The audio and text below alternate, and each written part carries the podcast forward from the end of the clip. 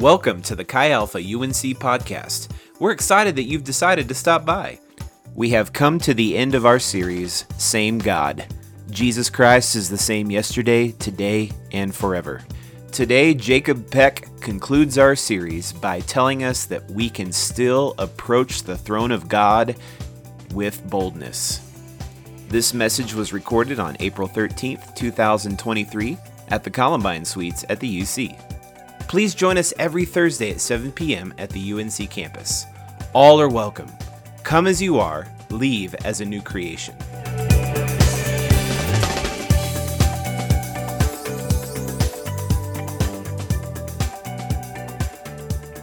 I don't want to see any more high fives. Hands down. Oh, How's everyone doing tonight? Welcome to Chi Alpha. It's good to see all of your faces tonight. yeah. Yeah. Well, uh, as always, prayer meetings Yeah! led by JT Dunzo. That's right. Yeah, that's right. As you can see, we've gotten so close. The nucleus. Um, Tuesdays at 11 from from 11 to 12 at That's the right. campus commons. It's really good. You should Really be there. good. You should go. Yep. All right. Uh, next up is men's advance this weekend. Men's advance. Yeah, that's right. Uh, tonight is the last chance to register. So if you're coming, scan that QR code right now. Right now. Right now. Do it now. Right now. Now. Now. Put the cookie down. nice. Yeah, uh, if you need help with money, let us know. We can help you. Don't let that be the factor you don't come. Yeah. If you need help with money, let us know. Yeah. Those who are driving, if you're driving to men's advance, can you just stand up for me? And I'm standing as well. I'll be driving as well. So, uh, if you don't have a ride, find one of these people. You know, Yeah. pretty pretty good looking guys right there. Yeah. Cool. All right, this one's for the ladies. Corrie ten Boom Day. Now, yeah. Who's that? No, you're like, what the heck? Who is Corrie ten Boom? So, we have talked about ODGs, old dead guys. This is an ODW, an old dead woman. She's very good. If you have any books by Corrie ten Boom, boom, you should read them because they are so good. This is ladies only. Uh, it's this Saturday from 12 to 3. Okay, potluck style. Uh, bring a food, so that'll be something to share. Um, yeah, make sure you go to that. Yeah. All right. Uh, next week, we're actually not going to be in here. We're going That's to be doing a worship night at the Vineyard Church. It's going to be a special, yeah, special message from George Cedars. He's gonna, he's gonna give us his heart Yeah. for worship. And um, another thing uh, that's not on this slide is uh, we're actually um, we're gonna do as Chi Alpha a three-day fast. Yeah, yeah. Yeah. So starting Tuesday morning, or I guess Monday night, till Thursday night, uh, we want we want to ask you, not ask you, we want to invite you to join us in prayer and fasting for our campus, for each other, for um, God to do something incredible. So Peter, and we'll break it after. Uh, What is fasting and why do we do it? Oh yeah, fasting. Um, fasting is where you. Uh, th- thank you, thank you for that. Um, fasting is where you voluntarily choose not to eat food uh, for a set amount of time, and you devote that time that you would be preparing and eating food to prayer. And um, so it's uh, the purpose is to uh, draw closer to God. Um, it's not like self mortification or uh, something like that, but it's we you know it's this desire to draw close to God, to um, to give up this wonderful thing that God has given us, to seek Him, to get get deeper with Yeah, that's good. Yeah, yeah. So Yeah. Tuesday, Monday night will be the last time you eat till Thursday. Bib- biblical style, though, right, Peter? So as soon as the sun rises on Tuesday, this fast starts, Yeah, and then when the sun sets, you can feast on Thursday. on Thursday. Yeah, on, On Thursday. Yep, yeah. Drink water. Please drink water. It's up to your conscience if you want to do coffee or tea or whatever else, but um, it's not like a smoothie thing either. It's no calories. No food. If that makes sense. No food. Yeah, no food. Okay. Yeah. Yeah, end of the year party. So, yeah, that's right. So this next week, we're- like you said, we're at the Vineyard, but the week after that, we're gonna have the end of the year party. That's Um, right. I don't actually know where it is yet. To be announced. So just keep up, keep up on the social media, TBD. Uh, see where it's at. Two weeks, uh, 7 p.m. We'll have food, games, memories, water baptisms. Yeah. What? So if you want to get baptized, make sure you go to your small group leader, or if you don't have a small group leader, find somebody and let's talk about that, so you actually know what baptism is. Um, yeah. Uh, yeah. Yeah, cool. All right, now we're going to pray over offering. Offering. Yeah. Woo! Yeah. Duncan always gets so hyped about it. yeah. All right, let's pray. Lord, um, God, thank you for uh, what you have blessed us with. Thank you for financial resources to live and uh, eat and, you know, go to college and whatever else, God. Um, Lord, I pray that uh, anyone who would feel it on their heart to give uh, would give tonight. Lord, you say that you love a cheerful giver. Um, so, Lord, yeah. Thank you. Amen. Amen. All right. Uh, honor bombs. Who are doing honor bombs? Uh, Rachel, would you come up?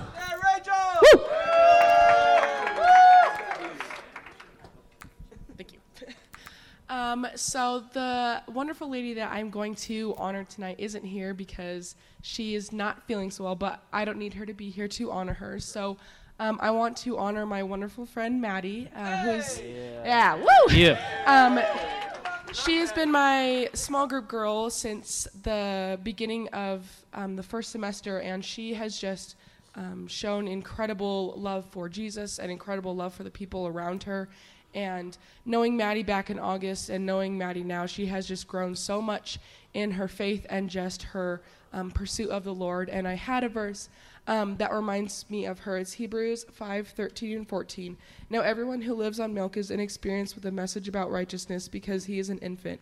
But solid food is for the mature, for those whose senses have been trained to distinguish between good and evil. And this, these two verses really reminded me of Maddie, um, just of her journey of faith and, and where she has come from and where she is now. And, and Maddie is definitely like our small group girl that's like our meat eating girl at this point in the semester. And she just, um, she just wants to know more about the Lord and she just dives into it and she led an an incredible small group night on the book of Ruth and I was just so like impressed and I was convicted by what she had to say and she just blew me away with um, how much wisdom that she has gained over the past year and so I just wanted to honor her tonight and just show her how much I love her. Yeah, yeah, that's good. Yeah, come on. And uh, I'll, I'm gonna honor someone actually tonight. So I wanted to. Uh, I wasn't. This is kind of on the spot, but I, I wanted to honor George. Um, yeah. If if you haven't gotten to know this man, uh, then you're missing out. So if right. there's anybody in this room that represents like what it means to have a heart after God, it's George. And you you can clearly see that when he worships or just hanging out with him. Everything he does points to him. Uh, I think of uh, like honestly when I think of like um an example for that, like if you guys read the Bible like you should, um, uh, think of the heart of David and like how David was seeking out God. Like I, I see I see George and uh, he's got his guitar, David's got a harp. It's it's kind of similar, but you know relate it as you will. But um, just being around him is a blessing and. He does everything with uh, full, pure heart intent. He, he does nothing with malicious or deceitful uh, desire. And so, George, I appreciate you, and uh, yeah, I love you, bro.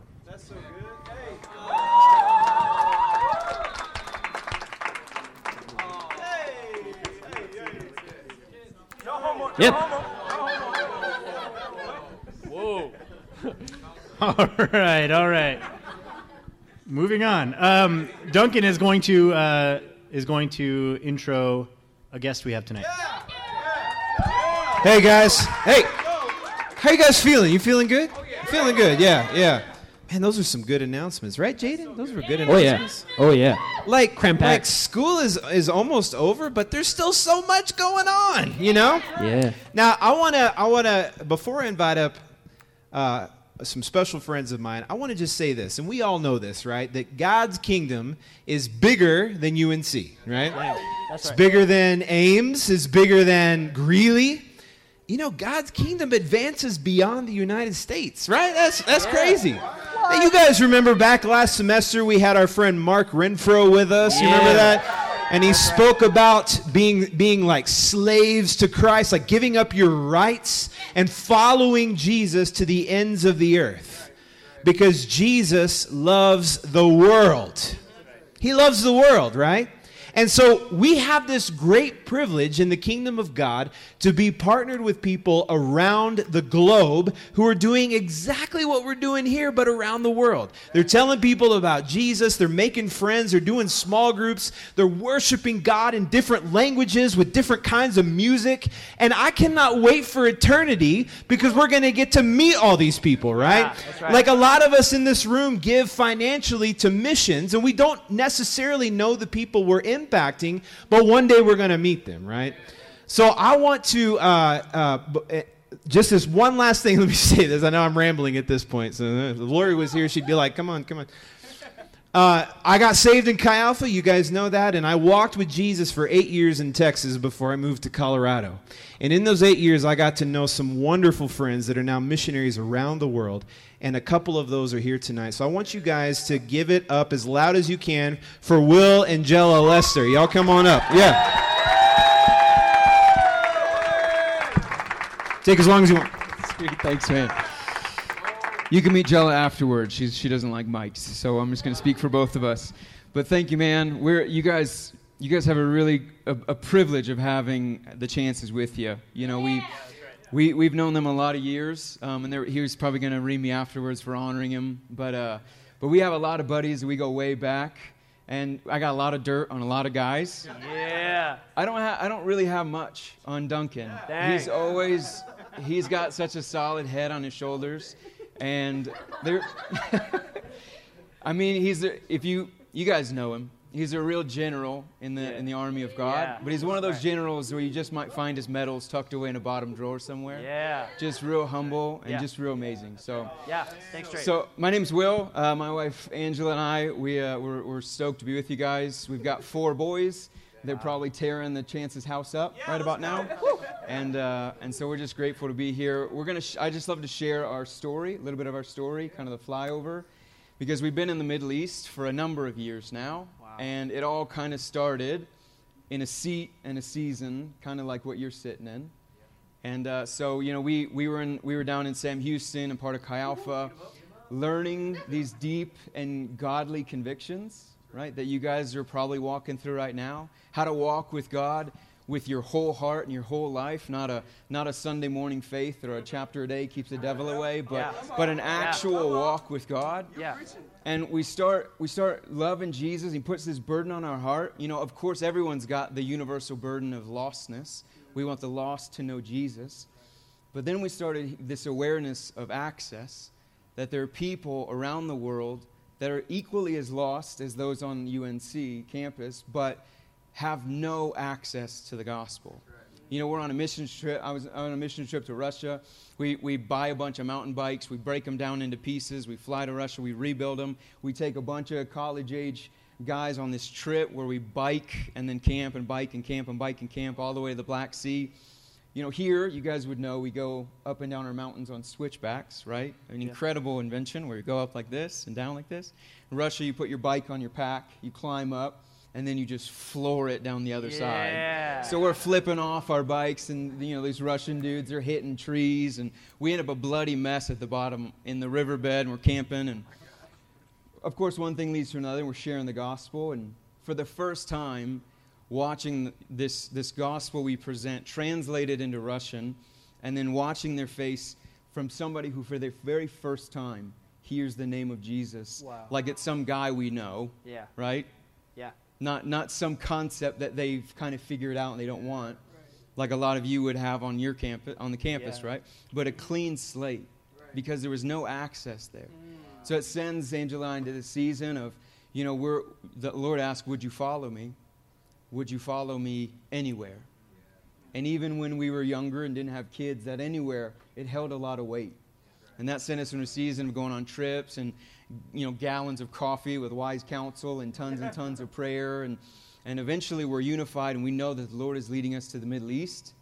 And we don't really know what that looks like. And then some of our really good friends, like Mark, create this thing called Live Dead, which is planting the church amongst unreached on teams. Yeah. And they're like, Do you want to be a part of it? And we're like, We'll pray about it. Yes, absolutely.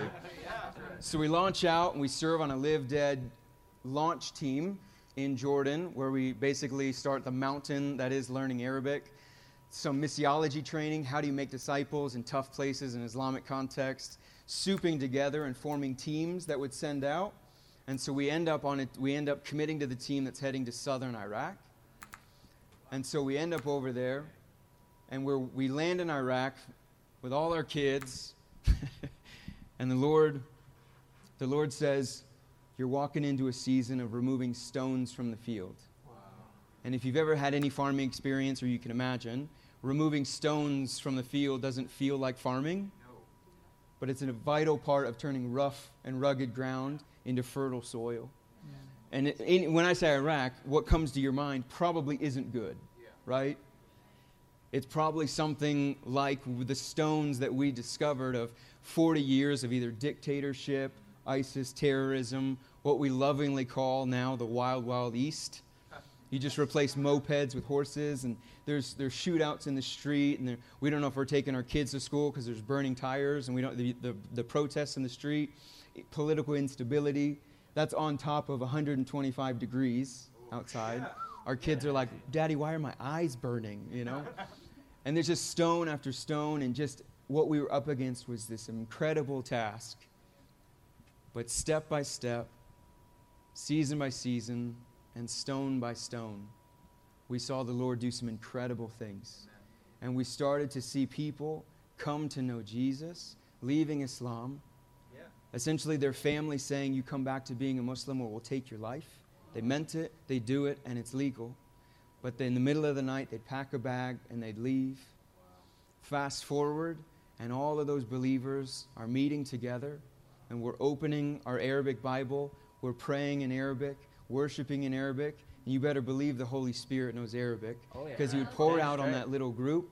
And they're not marked by fear that you might expect, but they're marked by boldness, ready to go out and make disciples that make disciples. The DNA that we have isn't Chi Alpha, it's Jesus. Yeah, Right? that's He right. makes disciples that makes disciples.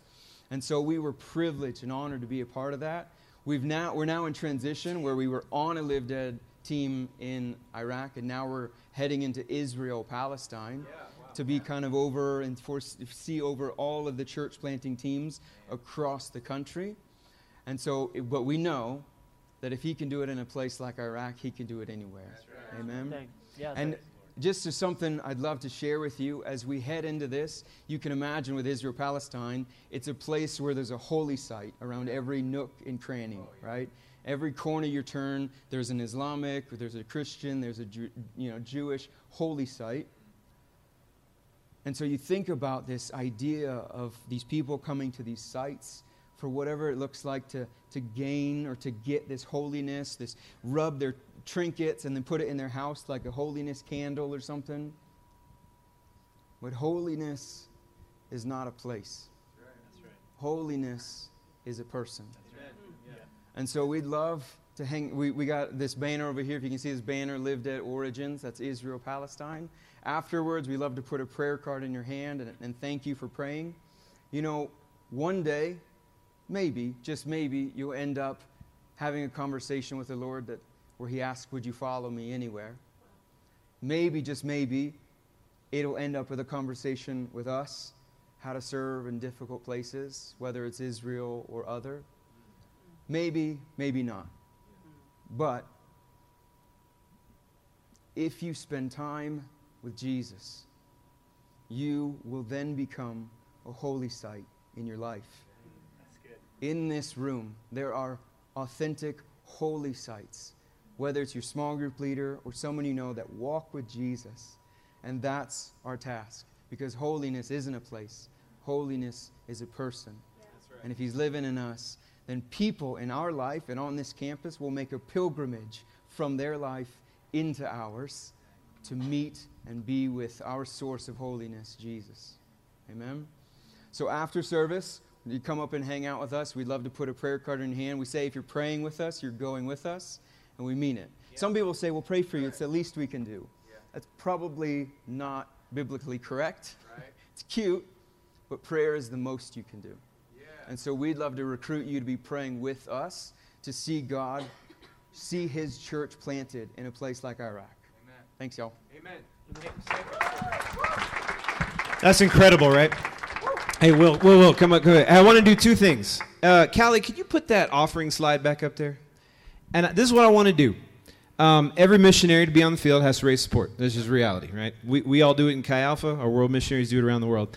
I want us to pray for this wonderful couple and the churches that they're going to oversee. Yeah, that's, that's incredible, right? Like, that's a big deal, right?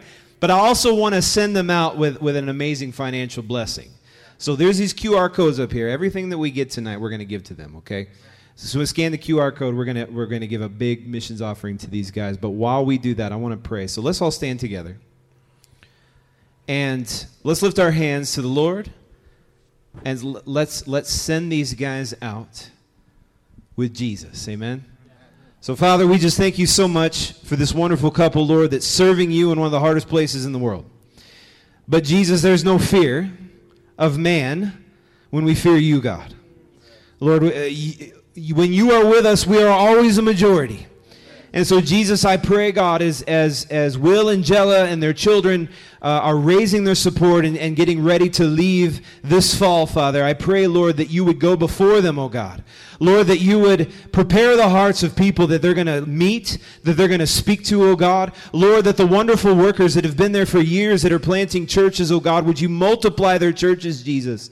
God, would you send more laborers into the field? Lord, your word talks about how the, the, the harvest is ripe, but there are no laborers. There's no one going, God. So I pray, God, that these laborers that we have amongst us tonight, God, that you would bless them more than abundantly, Father, that you would supply every need, God, that you would bring peace to their household, God, that I pray blessings over their children as they grow in the Lord, oh God. I pray, Jesus, for their marriage, that you would make it more strong than ever before, oh God, that they would be a godly example to these lost people who don't know how to love, who don't know God, who don't know the kingdom of God, Lord. I pray, Jesus, that every step they take would be the steps of you, Father. Jesus, I pray, God, that, that you would supply their every need as they go from this place, God, as they continue to raise their support, as they meet with pastors and churches and Chi Alphas and friends, oh God, that people would be stirred to partner uh, prayerfully and financially, oh God. Jesus, I pray that even tonight, God, that there are people in this room that would be stirred for this area of the world, this unreached area, a- an area with no access, little to no access, God. I pray that people would be stirred even tonight, that years from now, when people get called into missions, they remember that night you began to stir them. So, God, we praise you. We give you thanks. We give you honor. We give you glory. You get all the credit, Lord. We step aside so that you can be magnified, oh God. And Jesus, we thank you for our brothers and sisters around the world. And it's in your name, Jesus, we pray. Amen. Yeah, y'all give it up. Y'all get it up. Woo! All right. Pete, you coming back up? Yeah. Oh, that's good. wow. Dang. Wow, that was good. All right. And to follow it up with one of the most attractive men I know, Yeah. give it up for Jacob Peck.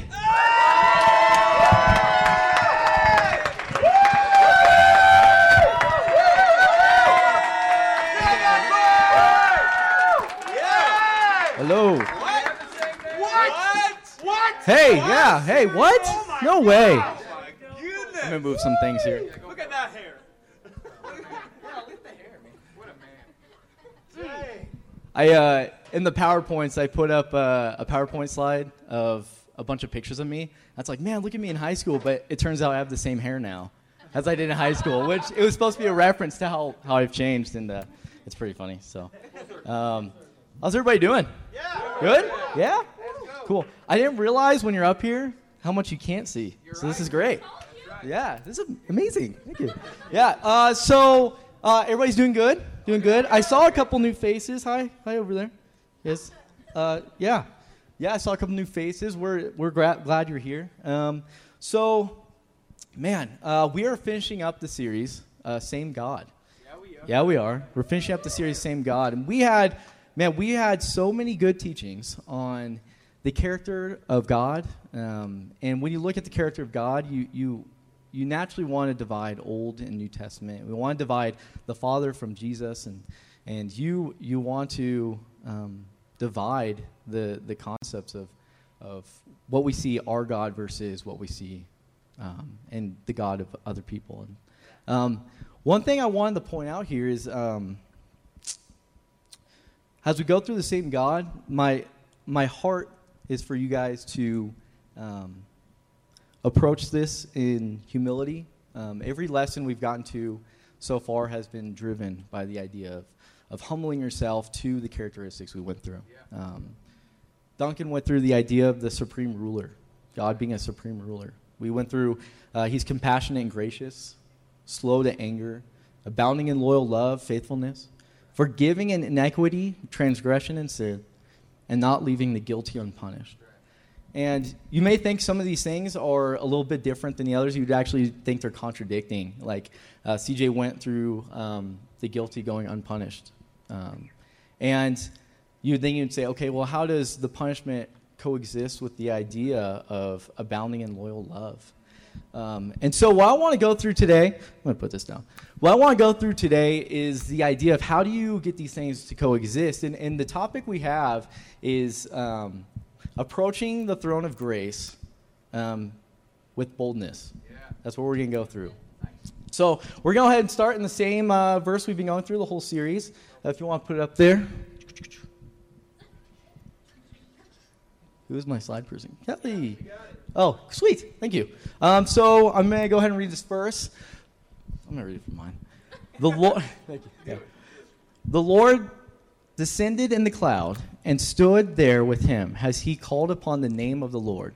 Then the Lord passed by in front of him and proclaimed, The Lord, the Lord God, compassionate and gracious, slow to anger, and abounding in loving kindness and truth who keeps loving kindness for thousands, who forgives iniquity, transgression, and sin, yet he will be by no means leave the guilty unpunished, visiting the iniquity of fathers on the children and on the grandchildren to the third and fourth generations. Moses ma- made haste to bow down, bow, sorry, bow low toward the earth and worship. Yeah. So as we look at all these characteristics of God, um, we see Moses' response. And his response is to make haste to bow low toward the earth and worship. You, you hear all these characteristics of, of who God is, and you hear a lot of good things, and then and you hear um, that you know he also punishes the wicked, and and the response is to to bow low, and and so I want to make this first point, and, and you can go ahead and put it up there, Kelly. Um, Fear is the only logical response to who God is. You hear these things, and it's like, how, how can I fear with, with how loving God is? And, and I, I want to make a point here. We're going to go to, uh, you can put it up here. We're going to go to Deuteronomy, Deuteronomy 10 20. And, and we're looking at this verse through the context of Moses comes down from the second time. Israel, Israel was, was worshiping this false, this false calf, and false god, um, calling a god. And um, Moses comes down and he gives them all the laws and all, all the, the things that he wants Israel to do. And for this point, at this point, Israel is actually listening. And, and when you go through the Old Testament, when you read through the Old Testament, there's a lot of times you'll see where Israel says, um, it says Israel listened. And the idea isn't they didn't just hear it, it didn't just go into their ears. The idea was it actually settled in their heart they agreed with it. They changed their ways to agree with it. And they, then they stuck with it. So Israel listened. So let me go ahead and read this. You shall fear the Lord your God. You shall serve him and cling to him, and shall swear by his name. He is, he is your praise, and he is your God.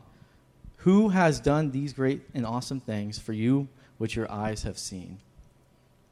See, the fear of the, fear of the Lord is not, it's not this, this uh, bad thing. People want to say it's either a bad thing because it's the word fear. It's actually a good thing. And in fact, a lot of people would want to try to change the wording there.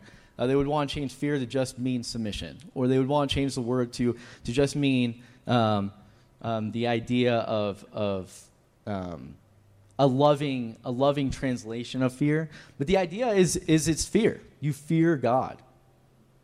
Um, and we, we should thank God um, through all the char- characteristics we've gone through through Exodus, we should thank God that we fear Him fully deserving and not the fear of man.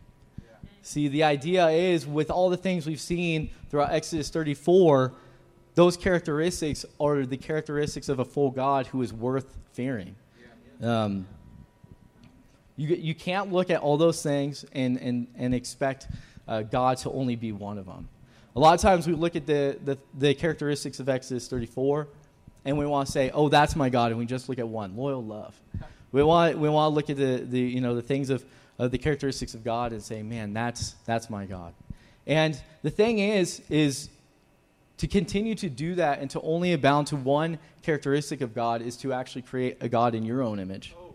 Um, yeah. Yeah, that's good. Yeah, to, to pick one characteristic of God, I'm going to say it for you, Peter. To p- pick one characteristic of God and only hold to that is to make God in our own image. Yeah. I'll, I, I will. I will. Don't test me, Nancy. I will do it. I'm going to do it. Yeah, so, so I want to put this quote up there, and, and Cal, you can put it up there. Um, I, I have this quote here To see God is only forgiving, to see God is only punishing. Such a close and dangerous thing to see God as only forgiving, to see God as only punishing. Such a close and dangerous thing. The idea here is, is when you hear Jesus, a lot of people say, man, man, isn't Jesus just loving? In fact, th- there's times when you're on campus and you're sharing the gospel with people or, or you're reaching out to people, and, and of course, you want to include truth, and, and a lot of times truth can be painful. And these people will say, man, Jesus would just love. Why aren't you loving? People, people will look at, you know, people who claim atheism, they, they'll, they'll look at you and, and say, how can you follow a God, a God who destroys people, a God who does these things to people? Why would God do these things? And they're only picking these things. To see God is only forgiving, and to see God is only punishing is a close and dangerous thing. The idea is they're so close yet so far. Are, is, are these not the thoughts of an unreconciled man? The idea that God is just forgiving, and so you claiming to be a Christian, you're living your Christianity as if He only is forgiving. And you're not in awe and reverence of who He is. Going through Christianity and thinking, man, God is going to punish me for this. I'm going to have to deal with the consequences of this. And you're constantly trying to dodge your responsibility in Him. And, and you're doing the exact same thing that an atheist would do. The, guy, the idea that God is just punishing. I want to put this up here. Francis Chan, my boy. Yeah, I like the guy. Uh, he, he said, If you do not appropriately see the holiness of God, then you aren't going to see the worth of Him being for you. If you do not appropriately see the holiness of God, then you aren't going to see the worth of Him being for you. Yeah, I'm going to take a drink of water. Yeah. Yeah. There you go. Yeah, do it again. Do it again. This is why we fear, or sorry, this is why the fear of God is necessary. It is a true response of your position, God's position, and God's heart towards his people. See, the thing is, is, is all these characteristics of God and the fear and having the fear of the Lord is, is completely reconciled by the fact of that God, the God you fear, and the God of all these characteristics is for you. That's what reconciles that. Fear of God is not the opposite of these characteristics, it's the, it's the reconciliation of them. We're going to go ahead and go to Hebrews 12. I'm going to pull it up there. Sweet. Therefore, since we receive a kingdom which cannot be shaken, let us show gratitude by which we may offer to God an acceptable service with reverence and awe, for our God is a consuming fire. Yeah. We can't forget that our God is a consuming fire. And if that pulls you to one side that God is completely punishment, then let me tell you this you can't forget that our God is for his kingdom, and you can't be snatched up from his hand. It's the fact that both of these things coexist the fact that he is a full consuming fire and that you are his kingdom and his treasure that, that leaves you in awe and reverence. We are secure with gratitude, reverence, and awe.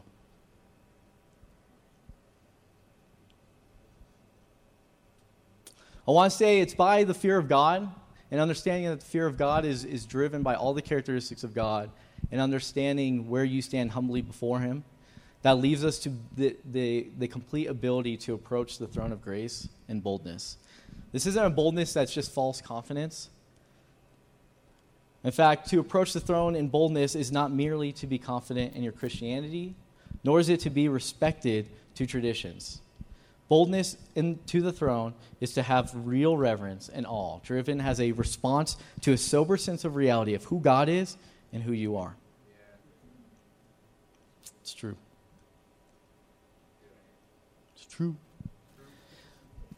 Yeah, so I want to go ahead and uh, go to scripture where we see the throne of grace. Um, so if you go ahead and go to um, Hebrews 4 14. Yeah, yeah. Therefore, since we have a great high priest who has passed through the heavens, Jesus, the Son of God, let us hold fast our confession. For we do not have a high priest who cannot sympathize with our weakness, but one who has been tempted in all things as we are, yet without sin. Therefore, let us draw near with confidence to the throne of grace, so we may, be, may receive mercy and find grace to help in time of need.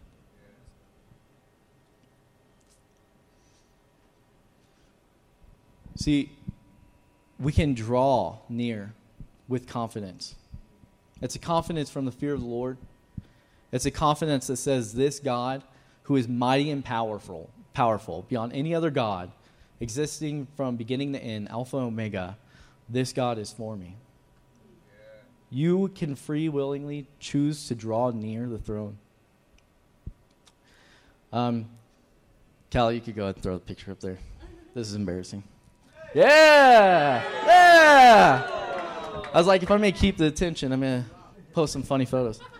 No, yeah. That is this guy. Yeah. I, uh, doesn't it? Thank you. Goldilocks. Yeah, so this is me. Um, this, yeah. Yeah, thank you. Yeah, this is me. Um, this guy, he was a crazy dude. Uh, yeah, you can tell. So, uh, growing up, thank you, Leah. Growing up, I, uh, I had this, this overconfidence. I grew up in a Christian home. I have 11 siblings. Um, out of all of them, I considered myself the least rebellious.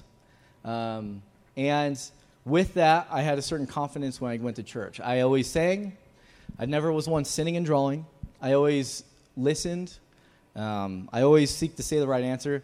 In fact, throughout high school, I had such a confidence in my character, in my character, that I actually saw myself as the main character of my own life.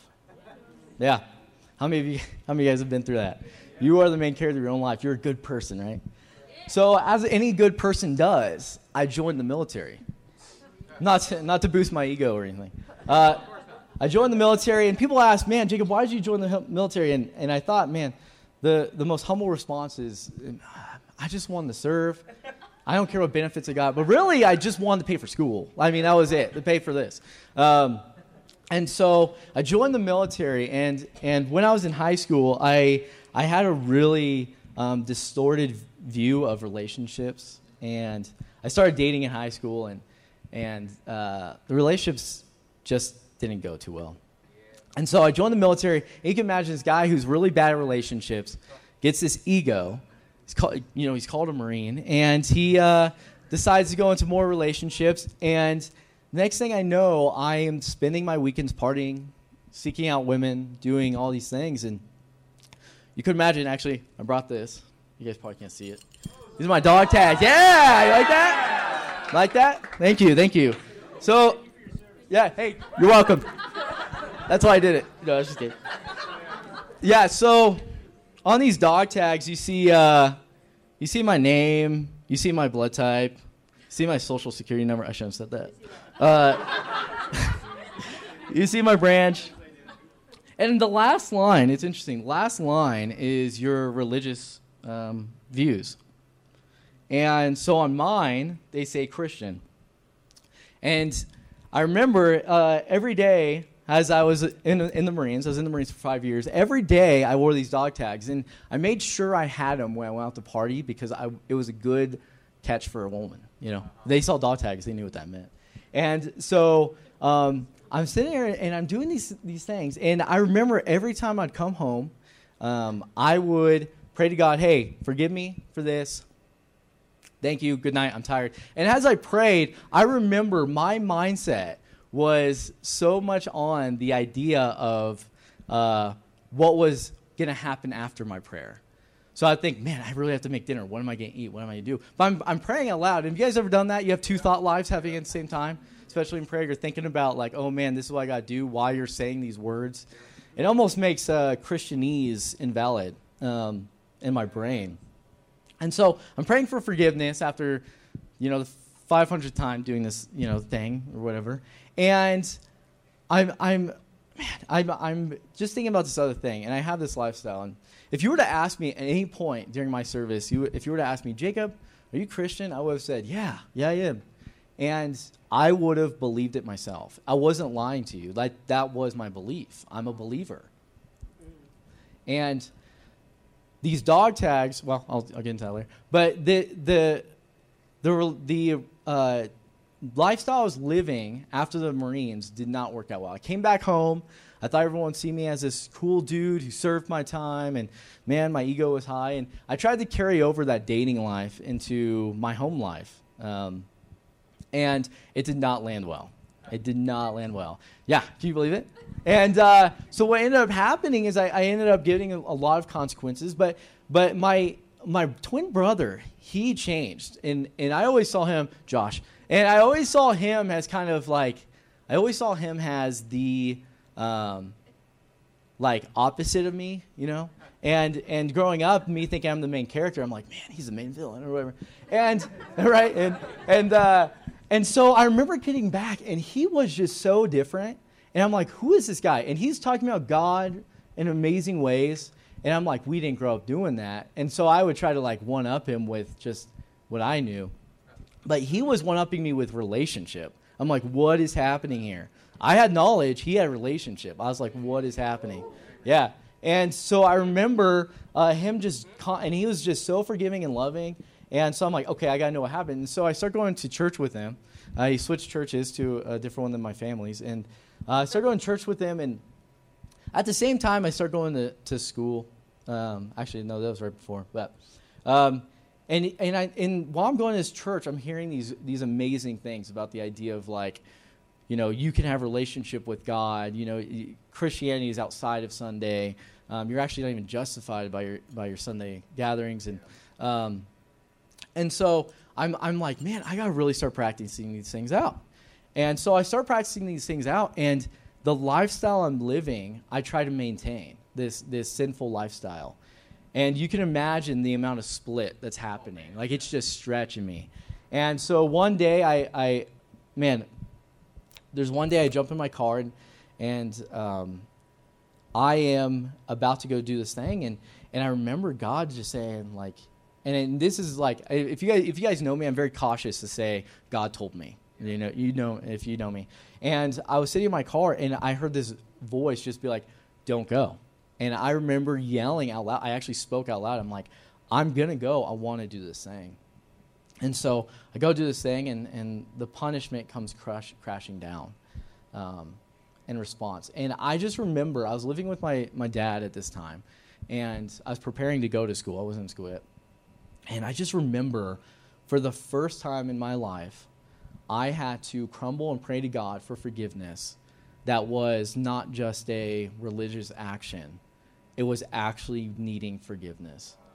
And I remember on that day, I was crumbled on my bed in the basement, and and I, I was I was crying, and I and I remember, and I've never even heard it put into words until I got to Chi Alpha, but I rem- and, and that's actually what hooked me to Chi Alpha is, is the the descriptions you guys have of of of your relationships with God, and I remember the feeling of like as if my heart was a throne room and the throne of grace all became one and i remember myself being removed from that throne of my heart and and jesus saying yes i'm finally where i belong after all of all of your all of your selfishness, he, he was very patient with me. Um, yeah, and, and for, for that moment, that was my first interaction with the throne of grace. It, it took it took humbling myself. It took these dog tags. I actually wear them still to this day, but it, they actually are not a symbol of oh I'm Christian, I'm secure, whatever, walking away. They're actually a symbol of just because you claim to, claim to be Christian, doesn't mean that your walk is is showing that. And so, um, so yeah, I, I that was my first interaction with the throne of grace, and it was that interaction with the throne of grace that really drove an actual standard of what it looked like to interact with God. I remember throughout my walk, I would go through seasons of, of praying and feeling, feeling like God's not there. I remember going through um, seasons where, you know, I, I had emotional responses that, that weren't of God and, and thinking that they were legitimate, and turns out I was actually hurting people in response to those. And man, grace is, is something you don't earn it's undeserved. And for God to say that his throne is the throne of grace, why not judgment? You know, why not any other characteristic of, of God? Why is it the throne of grace? And why is it the one thing that he says draw near to?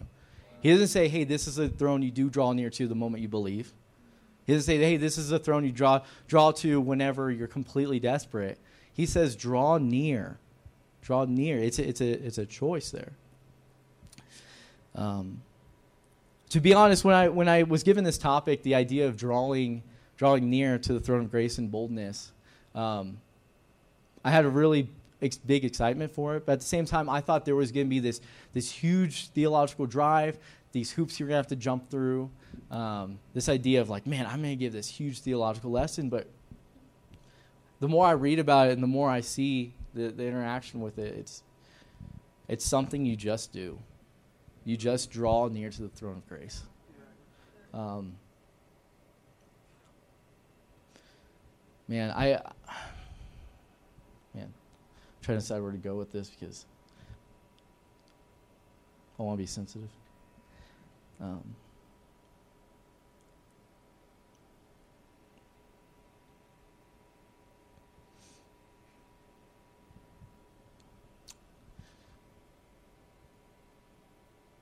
the very Son we believe in, um, who died and resurrected, is the one who gives us confidence to draw near to that throne of grace.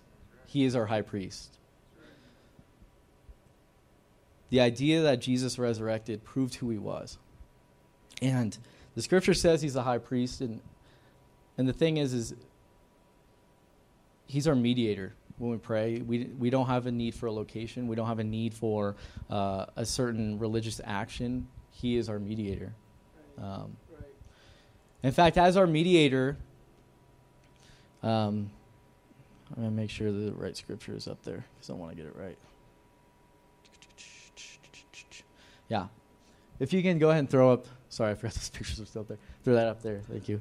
Um, it says, Therefore, since we have a great high priest who has passed through the heavens, Jesus, the Son of God, let us hold fast our confession. For we do not have a high priest who cannot sympathize with our weaknesses, but one who has been tempted in all things as we are. You can go ahead and throw up the next quote up there. He sympathizes with our weakness, not out of his divine knowledge but out of humbled experience. You see, Jesus doesn't just sympathize because he's God. A lot of times when we think about Jesus, we, well, I mean, he's obviously 100% God.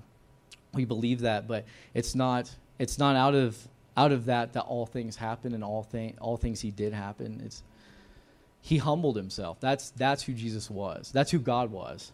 We're talking about the same God, Old Testament and New. The, the, the God of the Old Testament, he's the very same God who humbled himself to be man. And um, he sympathizes with our weakness. And um, we have to know that he humbled himself so much to experience everything that we experience.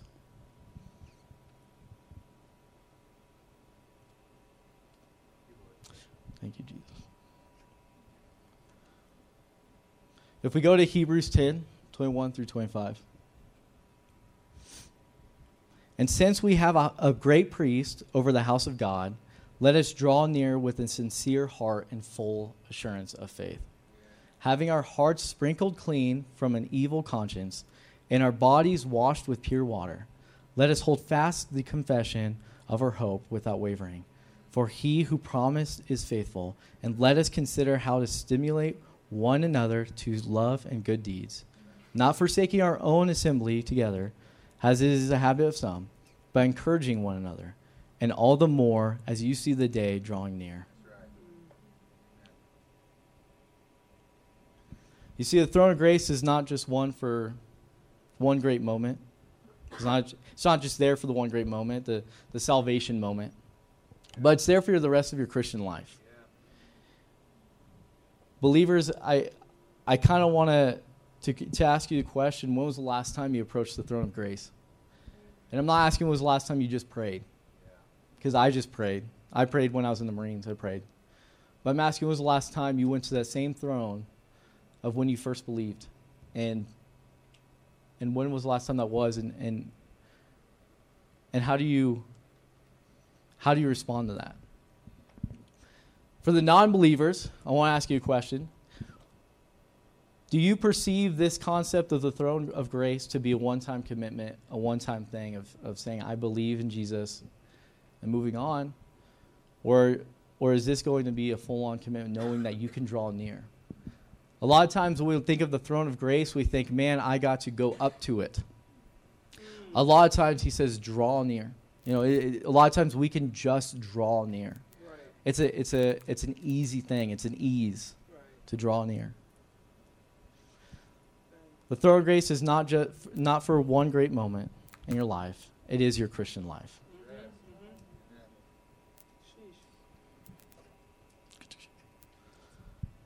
Yeah. The throne of grace is not just for one great moment in your life, it is the Christian life. We can approach the same God throughout all Scripture and existence on His throne of grace, and we can be and we can be bold about it. You can be bold about it if not if, if it's not for the articulation of His forgiveness you can be bold for his faithfulness. You can be bold for his security of his kingdom and people. You can be bold because the culmination of his, his mighty power. You can be bold in all these things and, and expect grace. But if all those things were removed, you can still expect grace and be 100% sure you'll receive grace when you approach the throne. Right. Because he who humbled himself in our place. It's by Jesus that we know that the throne of grace is for grace. And as we went through all these characteristics of Exodus 34, all of them are credibility of why you can approach the throne, why you can draw near. And yet, after all that, you see Jesus and what he did on the cross. And that was just, that was enough. It's the same God. This is the very nature of his throne because this is who he is. Grace. Worship team, you can come back up. Praise team. That's what it is. I even wrote praise team on here and they still said worship team. Is that great? Thank you. So good. So good. So good. I want to ask you guys a question. How familiar are you with the throne of God? I'm going to go ahead and go through, because we're summarizing, uh, summarizing this series. We're, we're finishing up the series. And I want to go ahead and go through a list of, um, a list of the, the, the teachings and, and the summaries of them. And, and as I go through them, I want you to think about how familiar you are with the throne of God. I want you to think about the appropriate response being the fear of the Lord. And um, I want you to um, just just meditate on these things. And so, um, you can go ahead and put these up here. Duncan taught the Lord God. He taught he's a supreme ruler and master Lord and Savior, not just Savior. There is no kingdom without a king. Everything filters through Jesus. Samantha taught compassion and gracious, uh, compassionate and gracious. You are inscribed on his hand. You are the, his people. This should lead to humility. Believers must be moved by compassion and show the same grace to others that we have been given. Peter taught on slow to anger. His anger is just in measure. Thank you. His anger is just in measure.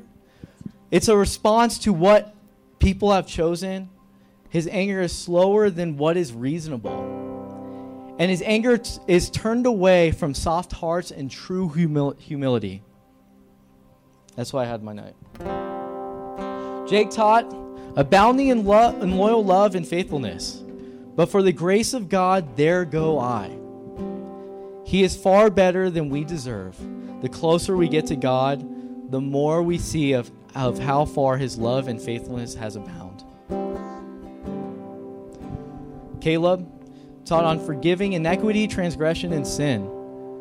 You being unjust and immoral by your inner being as well as your outer actions are guilty of the whole law.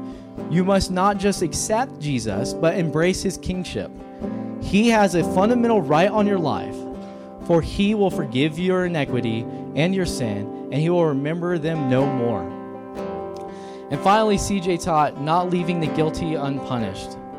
In being unreconciled to God, you are responsible in your wrongdoings. In this, sorry, in this, when you break a law, you break a heart, knowing that you will die in the sin you chose to live.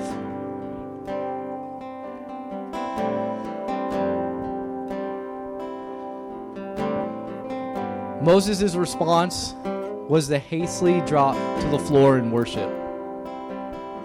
He heard all these things and he dropped to the floor in worship.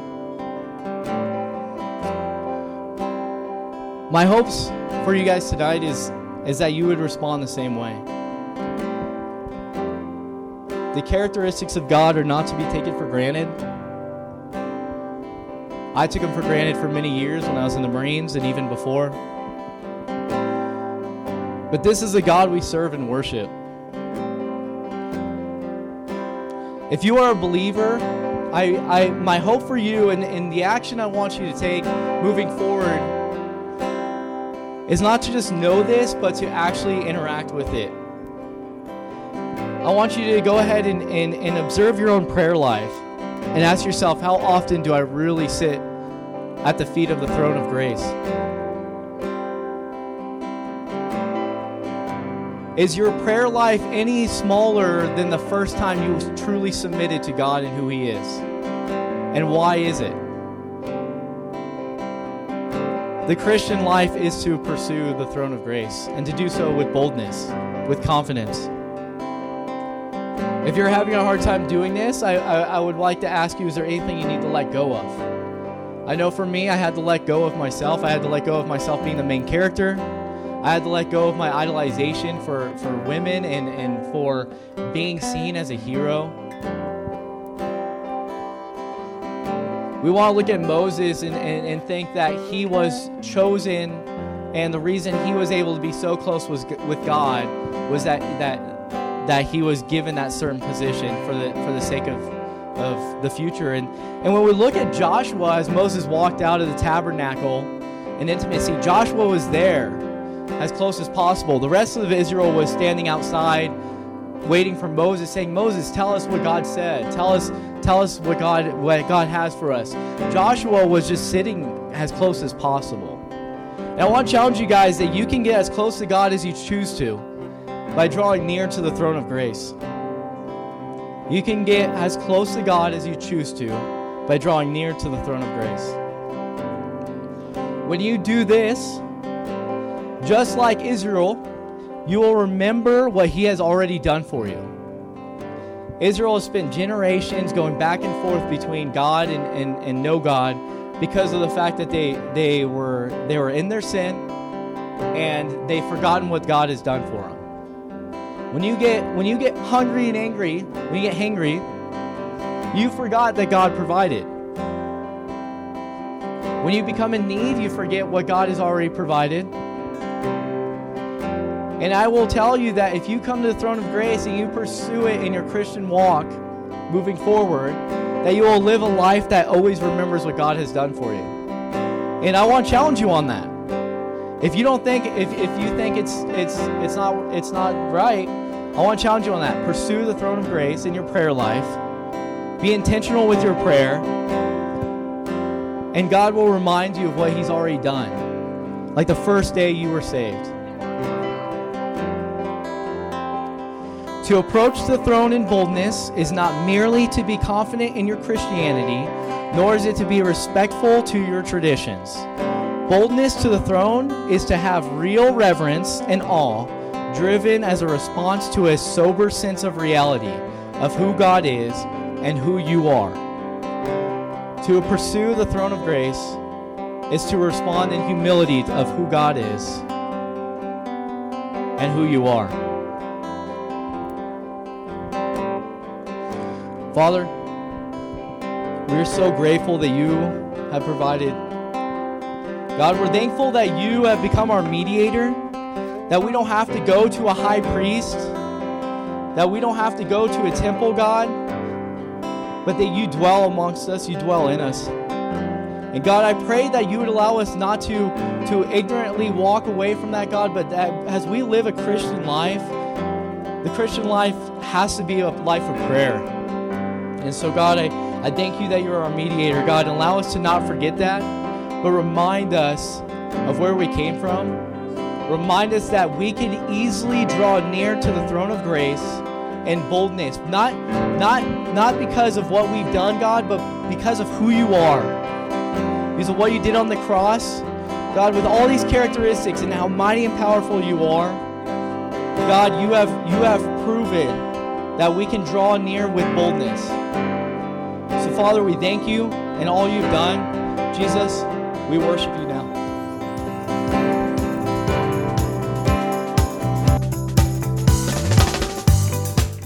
For more information, please visit xaunc.com or find us on Facebook at facebook.com slash xaunc.